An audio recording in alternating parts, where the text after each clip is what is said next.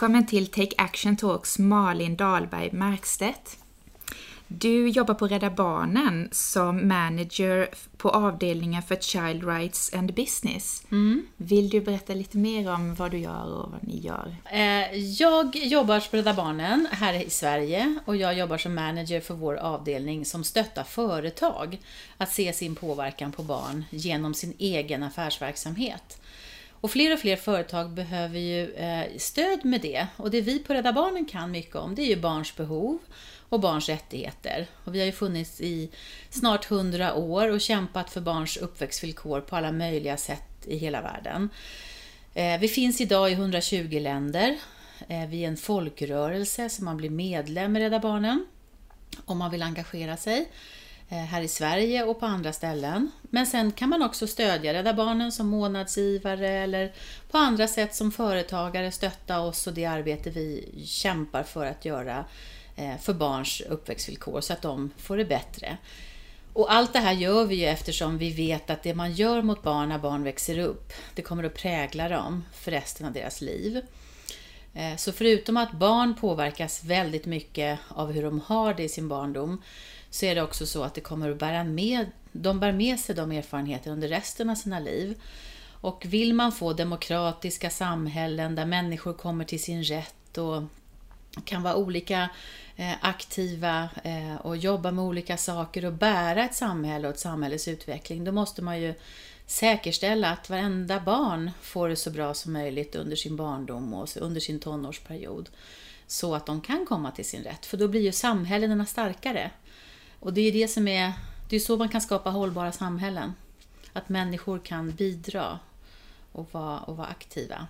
Så det vi gör då, vi har dels barnkonventionen som utgångspunkt, FNs barnkonvention.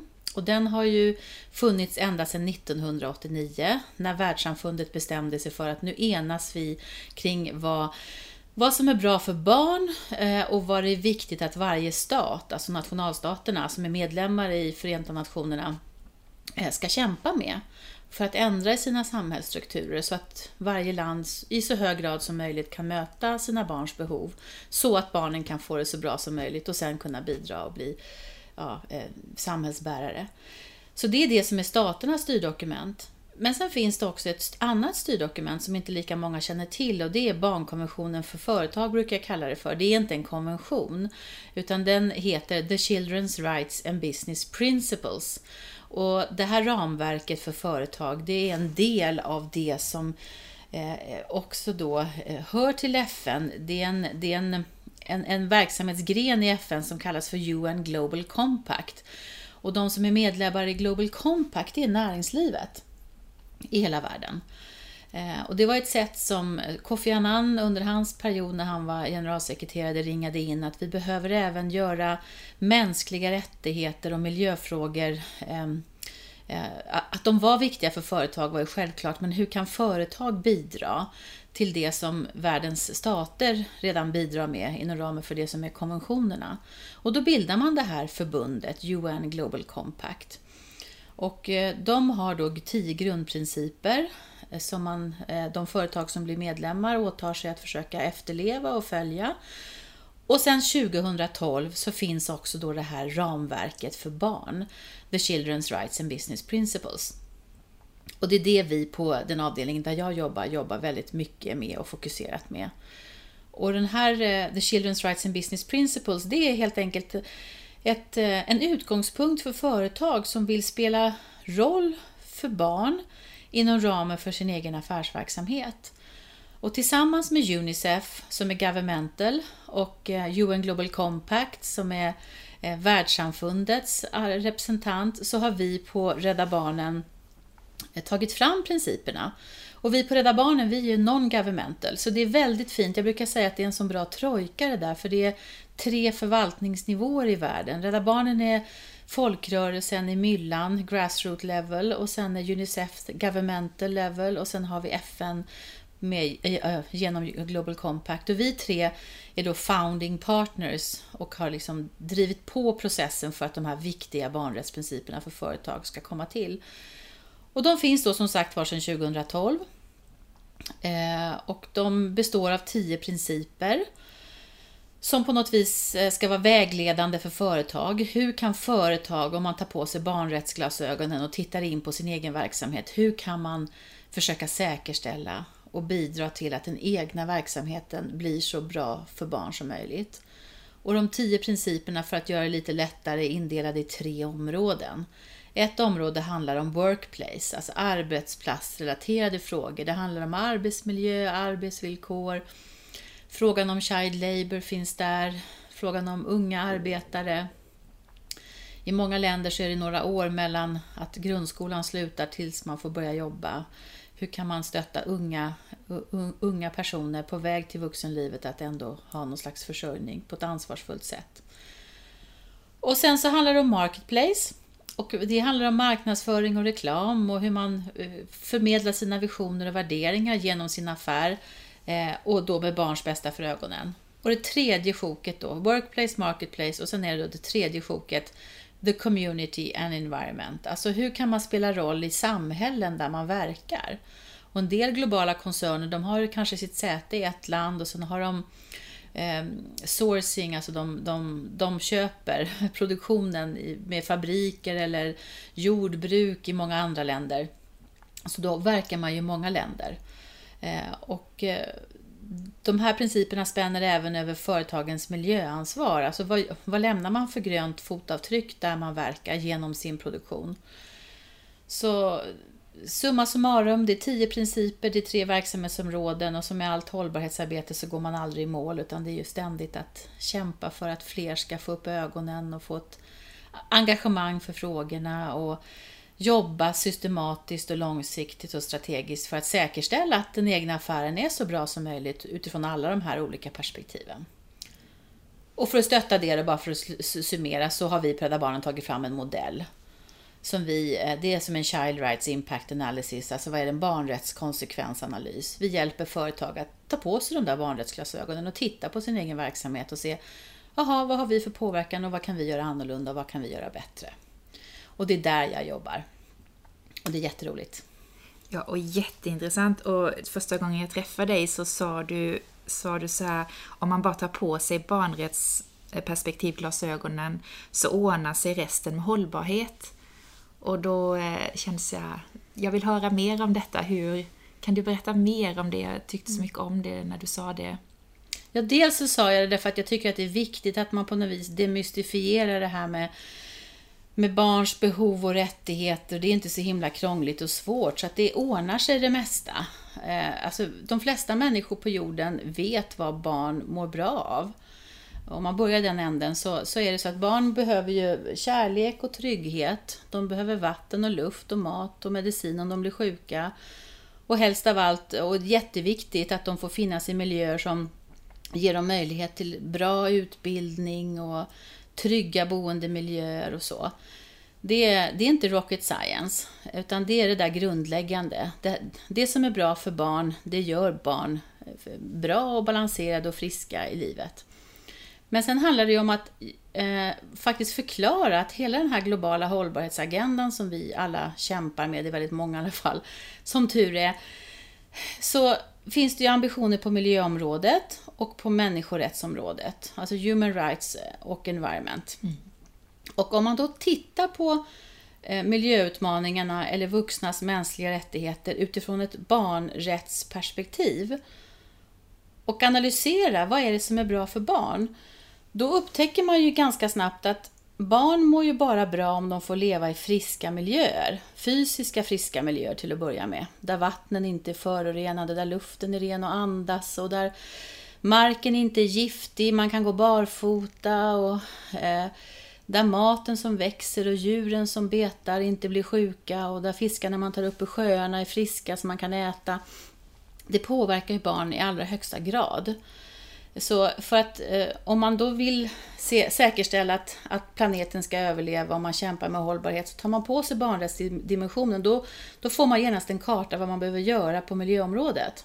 Då löser det sig ganska lätt. Och, eh, och likadant är det med vuxnas mänskliga rättigheter, för barn påverkas ju inte bara av de fysiska miljöerna runt om, utan de påverkas ju också av de känslomässiga miljöerna. Och, och alla vuxna runt barn är ju jätteviktiga för barn. Barn är ju oftast ganska beroende av, av vuxna. Och framförallt särskilt när de är små, då spelar det ju väldigt stor roll hur, hur vuxna förmår möta deras behov.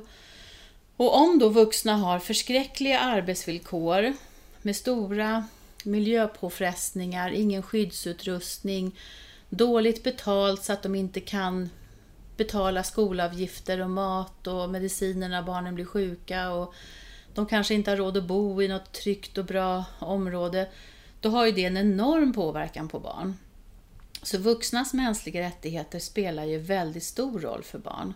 Och det var det jag menade med det där, att om man tar på sig barnrättsglasögonen då, då faller det mesta på plats, vad man behöver göra på alla de andra områdena också. Så det, vi brukar säga att eh, barns behov och rättigheter är den ultimata definitionen av hållbarhet. Har man det perspektivet på sig, då, då blir kartan över det man måste åtgärda och jobba med ganska tydlig. Och hur skulle du, jag tänker så här, varför tar inte bara alla regeringar och företagsledare alla på sig de här mm. barnrättsperspektiven omgående så, mm. så, så, prioriterar vi och löser det mesta snabbt.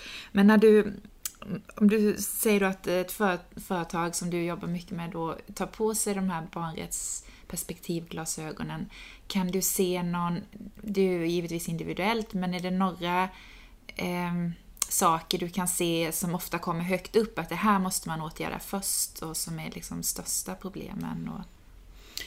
Ja, alltså det ser lite olika ut. Mm. Eh, och det är viktigt för oss också att vi, vi, vi talar bara om de konton som vi är överens om att vi talar om, för det är också man bygger och utvecklar verksamheter i förtroende. Men om man ska prata så generellt om vad är det de flesta företag behöver jobba med, så, så är det ju så att eh, grunden för affären, alltså produkten eller tjänsten som man torgför och vill att människor ska konsumera på ett eller annat sätt. Man måste ju titta på den. Vad har den för påverkan på barn? Och då brukar jag ibland använda ett ketchup-exempel. Vi jobbar inte med någon ketchup-leverantör heller så att jag kan... Det här är bara ur, ur, ur mitt huvud men om man tänker sig att en ketchup-leverantör vill jobba med ett barnrättsperspektiv så behöver den ju fundera på hur har då tomaterna det där de växer? Eh, vad kan man göra för att de ska vara så friska och så lite påverkade av kemikalier och annan påverkan från människan som möjligt? Eh, det är ju socker i ketchup, även om det är bra att det minskar, så är det som hur har sockerbetorna, sockerrören det? Hur, hur, hur går det till när man gör flaskorna? Eller, nu är det ju oftast plast, men förr fanns det också glas. Eller tuber kan man ju köpa ketchup i, aluminium. Vad har det för påverkan på barn när man konsumerar de råvaror som, som ska bli produktens paketering? Eh, och det görs ju någonstans i någon miljö med människor som jobbar och med påverkan på miljön. Så förutom att själva innehållet där det växer har en påverkan på barn så har ju även förpackningen det. Och, sen, och människorna såklart längs hela vägen. Och sen när förpackningen ska packas och transporteras så är det emballage och det är olika transportvägar över jordens alla hörn för att den här, om, om, om vi nu håller oss i ketchup-exemplet, ska nå så många som möjligt. Och då har ju det olika miljöpåverkan. Och i packindustrin så vet vi att där är det ju många barn som kan, kan behöva, eller få en möjlighet att tjäna lite snabba pengar om de lever i extrem och utsatt fattigdom och inte har något annat val. Vad kan man spela för roll där? Och barn finns ju med längs hela den här kedjan som jag just har sagt, och i jordbruket och eh, eh, kanske också där råvaran för det som blir plasten eh, eh utvinns. Ja. Eh, och sen så kommer då produkten fram till kund någonstans i världen och packas upp och transporteras och så ska den då marknadsföras å ena sidan. Och i reklam och i marknadsföring så kan man ju passa på att väva in budskap som man tycker är viktiga för barn. Eh, kanske att man har rätt att eh, vara frisk eh, och vad har då den egna produkten för påverkan på det? Vad kan man göra för att maximera så att den har främjande effekt på barns hälsa istället för hämmande effekt eller skadande effekt. Och sen eh, såklart, eh, eh, hur är det när man exponerar produkten till barn? Alltså hur har det, vad har det förutom då den fysiska påverkan, vad är det för värderingar man då får genom reklam och marknadsföring? Så det är som en lång, lång kedja som man kan ha på sig barnrättsglasögonen. Från tomaten om det nu fortfarande är tomat, jag vet inte om ketchup är gjord på tomat, men jag har någon föreställning om att det är så. Det kanske är annat en del. Men från det att tomaten växer till att man, man sprutar det på sin egen spaghetti någonstans i världen, så är det ju en lång, en lång räcka av möjligheter för företag att försöka göra så gott som möjligt för barn. Eh, och eh, jag nämnde att det kan ju vara ett barn som är inblandad någonstans i den här kedjan, men det är också så att barnens föräldrar, som jag sa nyss, deras villkor påverkar ju barn jättemycket. Eh, och just ketchupindustrin kanske inte är farlig, jag vet inte, jag har inte varit i någon ketchupfabrik eller sådär, men, men det finns ju många andra produkter som, som kan vara farliga för mm. vuxna att jobba, där de exponeras för gifter med besprutning eller man garvar saker har man skyddsutrustning, går giftet in i blodet, in i lungorna. Det är klart att det har en enorm påverkan på barn om föräldrarna utvecklar en ohälsa på grund av att de har dålig arbetsmiljö. Eh, och eh, där kan man ju som företag då vända på kuttingen och säga att vi ska ta vårt ansvar och säkerställa så att alla som finns i vår produktion på ett eller annat sätt ska kunna leva hälsosamma och friska liv och kunna försörja sig och sina barn. Så vi brukar vilja prata om det här med Family Sensitive Living Wages, att det, att det ska vara betalt så att föräldrar kan försörja sina barn. För den största orsaken till, till ojämlikhet och ohälsa och katastrofer för folk i världen förutom krig och naturkatastrofer, det är ju fattigdom. Eh, så att grundorsaken för all hållbarhetsagenda, eller stor del av hållbarhetsagendan, handlar ju om fattigdom. Och där, där, där kan man ju eh, ta ansvar på olika sätt som, som företagare för att försöka, inom ramen för det man kan påverka, ändra på det. Mm. Och när du säger hållbarhetsagendan, det är Agenda 2030 eh, och de globala målen. Eh, det är ju 17 globala mål som, eh, som vi ska nå till 2030 och när man kollar på de 17 målen så kan man ju få in just barnrättsperspektivet i alla de 17 skulle jag vilja säga. Eh, vi har ju allt från eh, ja, Eh, en end poverty, att utrota fattigdom, till att eh, utrota hunger, alla ska ha tillgång till utbildning, god hälsa, vatten, eh, bra arbetsvillkor, hållbara städer, hållbar miljö och så vidare. Och jag antar att ni jobbar just med de här, den här hållbarhetsagendan och tillsammans med barnrättsperspektivet. Och Precis så är det.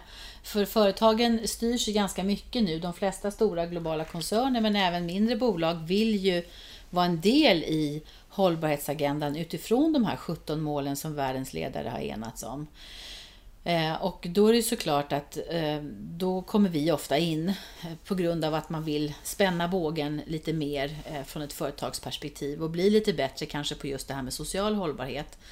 Och så har man hört att vi har den här modellen och att vi kan hjälpa till att göra någon slags gapanalys och sen också att vi kan komma med rekommendationer och förslag på vad som är bra för barn baserat på det vi vet. För Rädda Barnen kan ju himla mycket om vad som är bra för barn och hur barns rättigheter är formulerade i barnkonventionen. Och jag sa inte det förut, men barnkonventionen är den konvention av FNs alla konventioner som har störst uppslutning. Mm. Den är Eh, Eh, den absolut starkaste konventionen. Det är bara ett land som inte på ett eller annat sätt har ställt sig bakom konventionen och, och eh, det är USA. Eh, eh men i övrigt så finns liksom konventionen med i alla nationalstaters ambitioner eh, som ett viktigt styrdokument att försöka leverera på. Så tillsammans med barnkonventionen och de här viktiga 17 målen som du sa, jag brukar få frågan ibland så här, men det är väl bara egentligen education och sånt som rör barn. Men det är precis som du säger, att alla 17 målen, tittar man på dem med ett barnrättsperspektiv, då ser man ju genast indirekta eller direkta påverkan på barn. Eh, man kan ju ta till exempel den här du nämnde, ja, du räknade upp flera stycken av dem, men om man tar till exempel nummer 16, Peace, Justice and Strong Institutions. Då kan man tänka sig, ja men det har väl inte med barn att göra. Men barn kan ju vara djupt, för det första djupt engagerade i det här med vad som är rätt och fel och, med, och, att, och att främja fred och inte skapa konflikter utan försöka hitta vägar till förståelse mellan, mellan kompisar på dagis eller i en region eller vad man nu engagerar sig i för fråga beroende på hur gammal man är som barn eller ungdom. Men sen handlar det också om att barn behöver få komma till tals och, och få uttrycka sin åsikt och att våra samhälleliga institutioner klarar av att ta emot barns synpunkter. För oftast är det ju så i nästan de flesta stater att att eh, barns synpunkter går genom föräldrarna. Och att barn, som på juristspråk, då man har liksom inte egen talerätt utan det, det krävs att det är vårdnadshavarna som på något vis sekunderar eller håller med om någonting om man ska framföra en synpunkt. Och det här kan ju såklart bli betydligt mycket bättre. Eh, och sen nummer 17 handlar ju just om det här med att man måste söka partnerskap för att kunna nå målen. Och vi från civilsamhället, och Rädda Barnen är ju en civilsamhällesorganisation, vi är ju en non-governmental, alltså en, en fristående icke-statligt styrd eh, folkrörelse.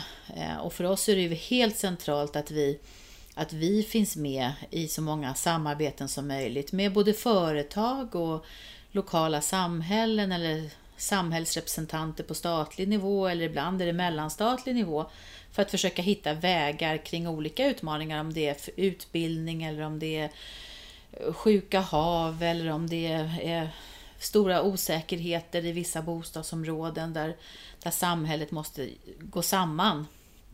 Det hörs ju på namnet, ett samhälle är liksom tillsammans som man löser det och därför är det så bra att mål 17 finns med. Och fler och fler söker då samarbete med organisationer som oss. Och vi försöker också komma in på så många ställen som möjligt för att peka på vad vi kan stötta med för kunskap. Eh, och sist men inte minst då så är det också väldigt viktigt att barn och unga finns med i det där. Mm, mm. Alltså att barn som, som på engelska säger man stakeholders, att barn är intressenter, de har, de har egna uppfattningar. och Barn är ju experter i sina liv. Mm. Vi vuxna glömmer ofta det. Vi tänker att vi vill göra gott för barn och så och så, och så vilar vi på att vi tror att vi gör rätt och bra för barn. Och ofta är det så. Men det är väldigt tokigt att man så ofta glömmer att inkludera barn utifrån deras ålder och mognad på olika sätt för att säkerställa att just barnets perspektiv finns med i det man försöker lösa. Ja, och det är de som är framtiden också. Ja, det är också det... en sån här grej. Det är så bra att du säger, för att barn är ju framtiden. Och det säger många i såna här linjetal och stora högtidstal, att hållbarhet är så viktigt för vi måste tänka på kommande generationer och barnen är vår framtid. Och precis så är det. Så jag menar verkligen inte att raljera med det, för så är det. Men barn är också här och nu. Mm. Barndomen som jag började, barndom präglar vem man blir. Eh, väldigt mycket av det man utvecklas till eh, består av det som är summan av ens erfarenheter i livet. Sen är det gener och allt det där med DNA och så också. Men, men det är jättemycket som, som spelar roll kring vad man får vara med om. Mm. Och har man då fått växa upp i en miljö där man blir tagen på allvar, där vuxna vill verkligen lyssna noga på vad man tycker och tänker om någonting, då övar man sig ju på det. Och då blir man ju lättare demokrat än våldsam. Och man ser hellre ord som instrumentet för att förändra och utveckla något än andra, andra saker än ord. Och man eh, blir övad på att samverka och att känna ansvar och att, och att få vara med och forma det som, som, som blir beslutat då. Och för oftast är det vuxna som fattar beslut. Det är ju vuxnas ansvar. Mm. Så att jag brukar vilja försöka, när, när den där frågan kommer upp om att barn är vår framtid och barn är kommande generationer, så säger jag ja visst är det så, men då gäller det att kavla upp ärmarna här och nu. Mm. För att eh, de som är fem år idag, mm. de är vuxna 2030.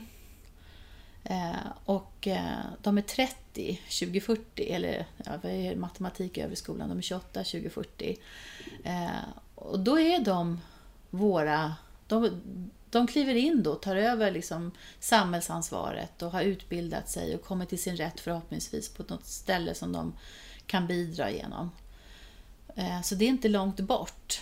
Eh, så vill vi att de där kommande generationerna ska klara det, då måste vi inkludera dem nu. Ja, och det var så jag menade lite också, att det är ju framtiden, så det är så viktigt att de är en del av den här processen och blir lyssnade på och liksom ska ärva det vi Precis. lämnar efter oss och få vara del och ut, utforma sin egen framtid så att säga.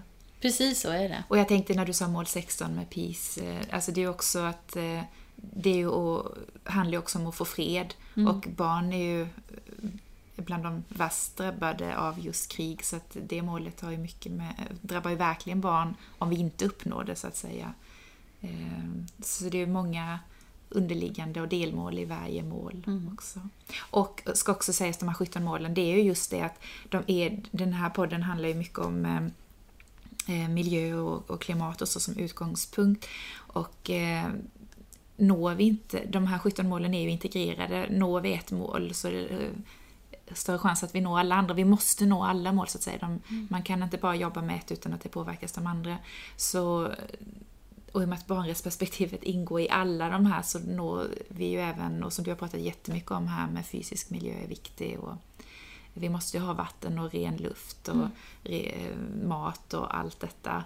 Mm. Det är ju verkligen miljö och klimatfrågor mm. som ja, kommer in i det. Och jag tänker också eh, vad skillnaden är, vi pratar barnrättsperspektiv, men vad är skillnaden på barnrättsperspektiv och barnperspektiv? Det är en jättebra fråga. Eh, eh, det är nämligen så att barnperspektiv, det är barnens perspektiv. Det är vad barn och unga själva tycker och tänker, hur de upplever en fråga, hur de, vad de har för tankar kring hur någonting kan bli bättre och det baseras ju på deras egna erfarenheter.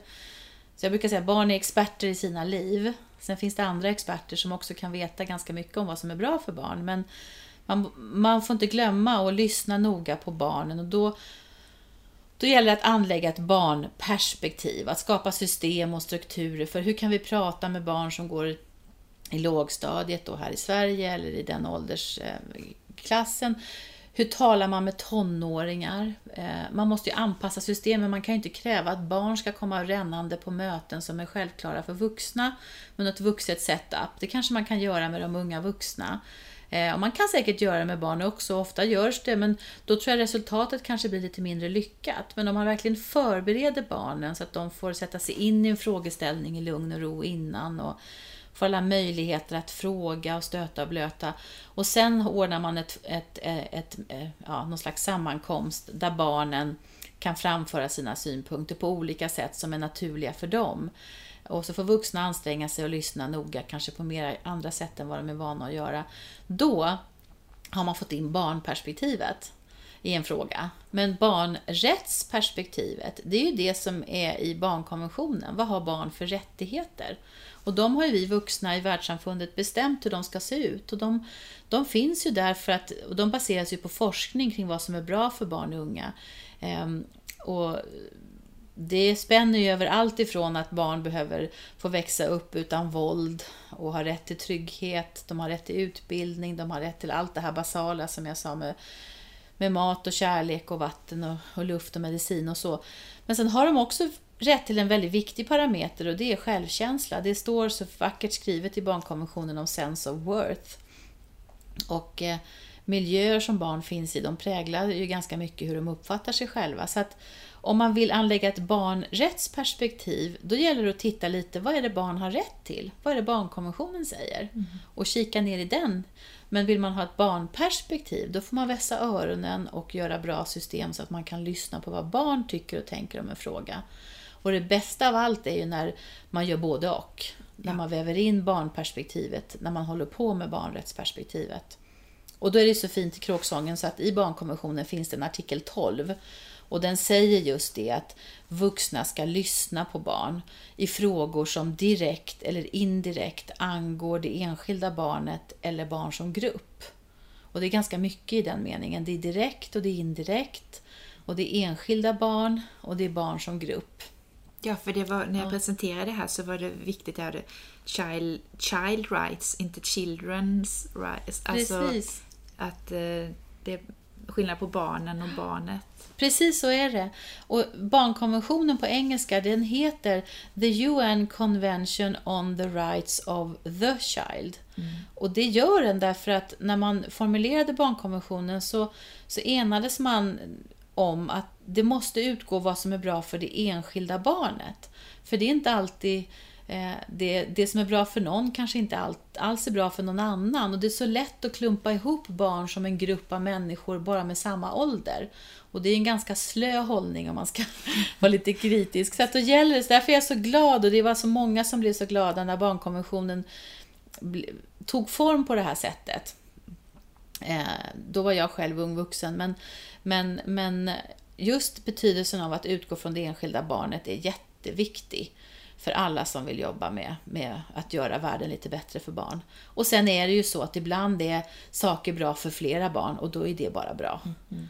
Men barn är ju individer, precis som vuxna är individer. Och human rights är också formulerat så att det, det handlar om den enskilda människans rätt till eh, ja, skydd från våld och övergrepp och trygghet och utveckling. Mm. Jätteintressant och jätteviktigt. Det har tungan rätt i mun på, ja. på vad man säger. Jag tänkte också på det här när, eh, när vi träffades sist så pratade du om förebyggande och direkt ingripande. Eh, och just när man tar klimat och miljö då tänker jag det måste ju verkligen vara förebyggande annars så har vi ju ingen planet och, kvar att bo på. Mm. Precis så är det ju. Och det är precis som du sa förut, det här med att hållbarhet handlar om kommande generationer. Eh, och det är därför det är så viktigt nu att alla världens ledare och alla vi som är vuxna, både som privatpersoner eller om vi finns med i föreningar eller sammanhang eller om vi äger och driver företag, att vi tänker på det. Eh, för om vi inte lyckas minska det gröna fotavtrycket, då spelar det ju liksom ingen roll vad vi gör i övrigt, för att då, då finns det ju ingen planet att vandra på. Och då finns det inga hav och sjöar att simma i och det finns inga åkrar att skörda saker ifrån och det finns liksom ingenting att leva av. Och eh, Är det så att vi tömmer jorden på alla råvaror, eh, allting är ju ändligt. Eh, så att om vi fortsätter på det sätt som vi gör idag, då kommer ju inte kommande generationer att, att kunna leva på jorden. För dels så kommer jorden vara så skadad, men sen kommer det ju också vara så att vi, de här resurserna är, är slut. Eh, så att av den anledningen så gäller det att tänka förebyggande, hela tiden anstränga sig som sjuttsiken nu, här och nu i vår tid, att jobba förebyggande och strategiskt, fast med långsiktiga ambitioner. Mm, mm. Istället för att det blir kortsiktiga, snabba lösningar som ibland kan vara lönsamma och så. Eh, det är därför det är så viktigt med den här långsiktigheten och att agendan är satt till 2030. Mm. Just för att peka på det.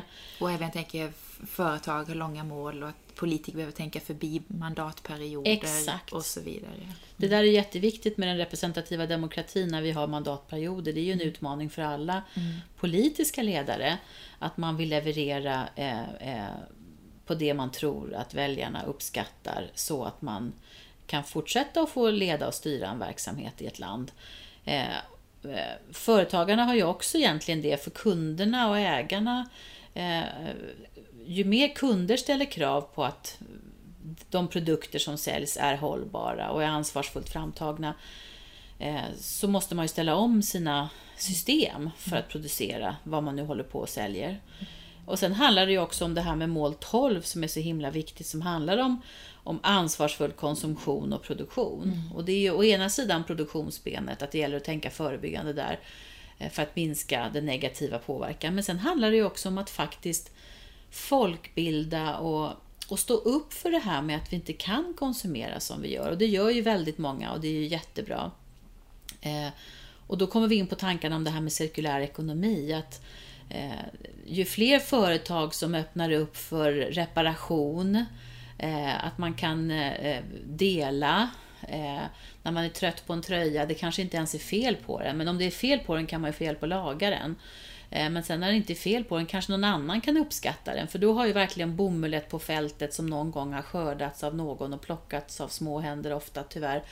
Och vävts i något väveri och färgats och sytts och packats och transporterats och packats upp och marknadsförts och sålts till någon som är kund i en butik där någon jobbar. Alltså alla de här människorna på den här kedjan är ju med i den där produktionen och kan då tröjan återvinnas och bli till glädje för någon annan när man tröttnar på den så, så är ju det suveränt. Eh, och, och, och, kanske också det här att hur många tröjor behöver man? Eh, barn som växer, de behöver kläder i nya storlekar. Och då är det ju så viktigt det här med att man kanske kan också i butiker öppna upp för möjligheter att, att eh, låna av varandra eller lämna en och få en ny, byta med varandra så att man får rätt storlek och så. Så det är rena liksom förebyggande, men sen handlar det ju också om direkt ingripande insatser när världen rämnar och brister. Och, och för barn är det ju så viktigt att i naturkatastrofer till exempel få hjälp eh, med livets nödtorft då när jorden drabbas av någon tsunami eller någon vulkan som briserar. Eller, eller sen är det ju också krig, när vuxna inte har lyckats skapa fredliga förhållanden mellan sig så, så drabbas ju barnen enormt mycket av det. Och de är ju bara... Ja, offer låter ja, de är ju offer i, i det faktum att föräldrar, föräldrar och världens ledare och ledarna där de lever sina liv inte kan skapa fredliga förutsättningar. Och i det sammanhanget så måste man hjälpa barn akut med insatser med livets nödtorft. Mm. Så princip 9, de här barnrättsprinciperna för företag, den handlar just om det. Den heter så här. Help protect children affected by emergencies. Och det är en av de här samhällsprinciperna då i barnrättsprinciperna för företag. Och den är ju jätteviktig för företag kan ju, om man har verksamhet i ett område där man vet till exempel att eh, jordbävningar ibland drabbar mm. just den geografiska ytan. Då kan man ju vara en aktör som är med och, och driver på innovation och investeringar för att boendemiljöerna och fabrikerna ska vara byggda så att de inte riskerar att falla över folk och skapa så säkra förutsättningar som möjligt. Även om det är dyrt så är det otroligt värdefullt för samhället, för människorna som kanske jobbar dessutom i fabriken och bor granne med dem. Men sen handlar det också om att ta ansvar när väl jordbävningen är ett faktum och stötta sin arbetskraft och sitt lokalsamhälle där man är, är beroende sen i vanliga fall som, som arbetsgivare av att arbetskraften är frisk och kommer och kan, och kan jobba. Så att eh, det är det som är det fina i den här kråksången med den här liksom cirkulära tanken att de förebyggande insatserna kan skapa mer värde eh, för människorna och för miljön men också för för den verksamhet man bedriver om man tar riktigt ansvar förebyggande. Eh, och sen när det väl händer så är det ju bra om man har tänkt noga igenom vad kan vi göra för att stötta människorna, då framförallt barnen. För barn riskerar ju dels att förlora sina föräldrar och sen komma ifrån sina föräldrar fast föräldrarna kanske lever när det är commotion och tumult och folk flyr vind för våg och sen hittar de inte varandra så blir de exponerade för andra faror av vuxna som inte ser till barns bästa och som passar på att utnyttja barn till all mm. möjlig förskräcklig handel och, och sånt som, som vi vet händer hela tiden. Och eh, utnyttjas till olaglig arbetskraft och så, när de inte har sina föräldrar som skyddar sig. Eh, så att det finns så väldigt mycket att göra, både förebyggande och direkt ingripande. Mm. Och det kan inte bara vila på, på lokala samhällen, alltså de, de offentliga samhällena, utan det måste till krafter från civilsamhället tillsammans med näringslivet. Mm. Det stora näringslivet och det lilla näringslivet. För att säkra inte bara människovärdet men också miljön som människorna lever i. Mm. Båda, båda de delarna är jätteviktiga. Ja, och jag tänker att stora företag som har sina fabriker och liknande produktion i andra länder. Om det händer någonting där, man har ju faktiskt ett ansvar. Alltså det är ju inte, om man tar Bangladesh som ett exempel nu, att där mycket jeans tillverkas. Det är ju inte de själva som använder jeansen för det mesta, utan alla gifter och utsläpp och mm. allting i naturen sker ju där och också förgiftar människorna som tillverkar mm. dem. Då måste man ju också ta sitt ansvar Precis. Eh, som, som eh, jeanstillverkare och även vi som konsumenter. Det där är ju jätteviktigt och, och jag tror att de flesta med någon slags eh, rena samveten som driver företag vill ju inte skada människor. Men de kanske inte alltid har tänkt igenom alla led för vad man kan göra mm. för att säkra bättre villkor för människorna som de i sin tur är beroende av för produktionen som du sa. Mm. Mm. Och dessutom då för att minimera sin egen negativa miljöpåverkan. Men, men nu lever vi ju i en tid där hållbarhet har funnits ganska länge. I alla fall i vår del av världen pratar man mycket om hållbarhet och ja, förresten i stora delar av världen. Och den Agenda 2030 är ju verkligen global, eh, vilket är fantastiskt. Och då är det ju upp till varje företagsledning nu att verkligen säkerställa att man minimerar sitt gröna fotavtryck och man maximerar sitt sociala fotavtryck. Mm. Och att de där två kan gå hand i hand. Mm. För människorna är beroende av miljöerna som de lever i. Mm. Och, eh, och miljön eh, är, är beroende av att folk kan vara friska. Och eh, att, man inte, att miljön inte överutnyttjas. Mm. Så att miljö och mänskliga rättigheter går verkligen hand i hand. Och i det så är barns rättigheter och barns behov helt centrala att titta på. Eh, så om man håller liksom barns rättigheter som, en, som ett delikat ömtåligt guldägg i sin hand som företagsledning och så jobbar man med hållbarhet och så tittar man på hela sin hållbarhetsagenda, alla sina affärsmål och kopplat till miljörapporteringar och till andra sociala åtaganden så tittar man på det utifrån det här guldägget som är barnens behov och rättigheter. Då brukar det mesta falla på sin plats. Ja. Du sammanfattade det så fint inom barns rättigheter är den ultimata definitionen av hållbarhet. Mm. Jag tyckte det var väldigt fint och sammanfattande. Mm. Ehm, och för att sammanfatta lite, eller ja, sammanfatta men avsluta podden här. Jag brukar alltid eh, fråga varje person jag intervjuar i slutet av intervjun vad man själv i sin vardag kan göra rent konkret för att bidra till en hållbarare värld och eh, i detta fallet då göra världen bättre för alla barn. Mm. Eh, lite tips kanske borde då, du har ju gett mycket tips här under poddens gång, men lite så konkret att avsluta med. Jag tänker man kan göra så himla mycket. Dels kan man agera som konsument i det privata vardagslivet. Precis som att vi tittar, eh, fler och fler tittar efter att man vill inte äta grejer som är för besprutade och fulla av gifter. Så kan man ju också ställa mer och mer krav på sina handlare eh, om hur har de producerats de här varorna som vi köper. Och då finns det ju några Fairtrade och några andra eh, brands för det. Eh, men man kan utveckla det och, eh, och, och, verkligen se, vad, har barn varit inblandade i det här? Eh, vad är det för spårbarhet på bomullet i blusen jag står och håller i som jag tycker är snygg och funderar på att köpa? Eh, vem har, vem har plockat bomullet och hur har det gått till när det har färgats? Har det varit gifter som har varit farliga för barnens föräldrar? Och, och hur är det med vattendragen där färgningen äger rum? Och, så att man kan ställa mer krav som konsument och ju, mer konsument, ju fler konsumenter som gör det, desto större anledning blir det ju för de som producerar varor att, eh, att att Eh, ta reda på det och ta ansvar för det och investera i det eftersom kunderna kräver det. Och då tror jag att det är då andra sidan på myntet. Vad kan man göra som företagsledare eller eh, annan vuxen? Man, om man håller sig till företagsledning så kan man säga att man som företag kan bestämma sig för att ta på sig barnrättsglasögonen och titta på hela sin affär utifrån ett barnrättsperspektiv och också inkludera barnen i den processen på någonstans med ett barnperspektiv då faller väldigt mycket på plats och då blir det ganska tydliga mål tror jag som de flesta företagsledningar kan ganska enkelt se. Att det här vill vi bidra till. Och så gör man det. Och så blir det det i sig, och det här är viktigt, då blir det i sig någonting som stärker affären. Mm. För när man berättar om det för kunder så blir kunder nöjda och personal blir nöjd. Och världen blir bättre för barn. Och det är det största och mest övergripande målet.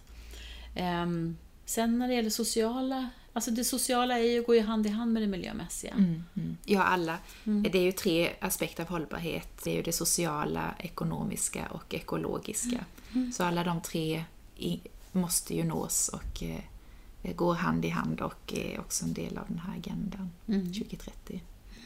Nej, men sen handlar det ju också om att, att lyssna på sina egna barn och barn som finns i ens omgivning. Om man inte själv har några barn så kanske man har någon i släkten som har barn, eller man har grannbarn, eller man har barn i området där man bor, eller man kanske är idrottsledare eller engagerad i någon kulturförening eller på något vis möter barn i sin vardag. Och ju fler vuxna som blir lite bättre på att lyssna på barn och verkligen visa barn att det de tycker och tänker är viktigt för den vuxna, ju fler barn får vi som får den här självkänslan och också en, själv, och en självklar känsla för ansvar. Att det spelar roll hur man agerar som människa när man lever sitt liv på jorden. Och ju fler barn som möts av det från vuxna, desto bättre för hela samhället såklart och också för planetens överlevnad. För då lär man sig att det är viktigt att bli lyssnad till och då lär man sig också att det är viktigt att ta till orda och säga vad man tycker och tänker. Och att, man, eh, att ens tankar är viktiga även fast man kanske är liten. Eh, och sen behöver man inte alltid hålla med om allting, men man kan prata och resonera och utveckla tankegångar och så. Och världen behöver ju barn som som blir bemötta på det sättet. För då tror jag att barnen skulle tjäna så mycket på det, men även så skulle vuxnas beslut bli så mycket bättre om barnens perspektiv fanns med. Och barn idag är ju oroliga för, för, för planetens överlevnad och känner, det finns ju olika rapporter och studier och projekt där barn och unga har uttryckt hur de ser på de vuxnas sätt att hantera planetens resurser, begränsade resurser, där barn känner förtvivlan och oro över det och ilska och frustration. Och vi måste ta deras, deras eh, deras känslor och deras oro på allvar. Det är vår förbannade plikt. Ja. Eh, Och där kan man väl egentligen sammanfatta liksom att hållbarhetsagendan, det handlar om att lyssna på vad barn och unga känner och tänker och använda den kunskap vi har idag och göra något. Så att eh, det finns en planet för dem att leva på och att det finns en planet för barnbarn och andra kommande generationer. Det tycker jag borde också vara en drivande, bara kunna ha gott samvete att man gjorde allt man kunde för Precis, sina egna barn och barnbarns skull.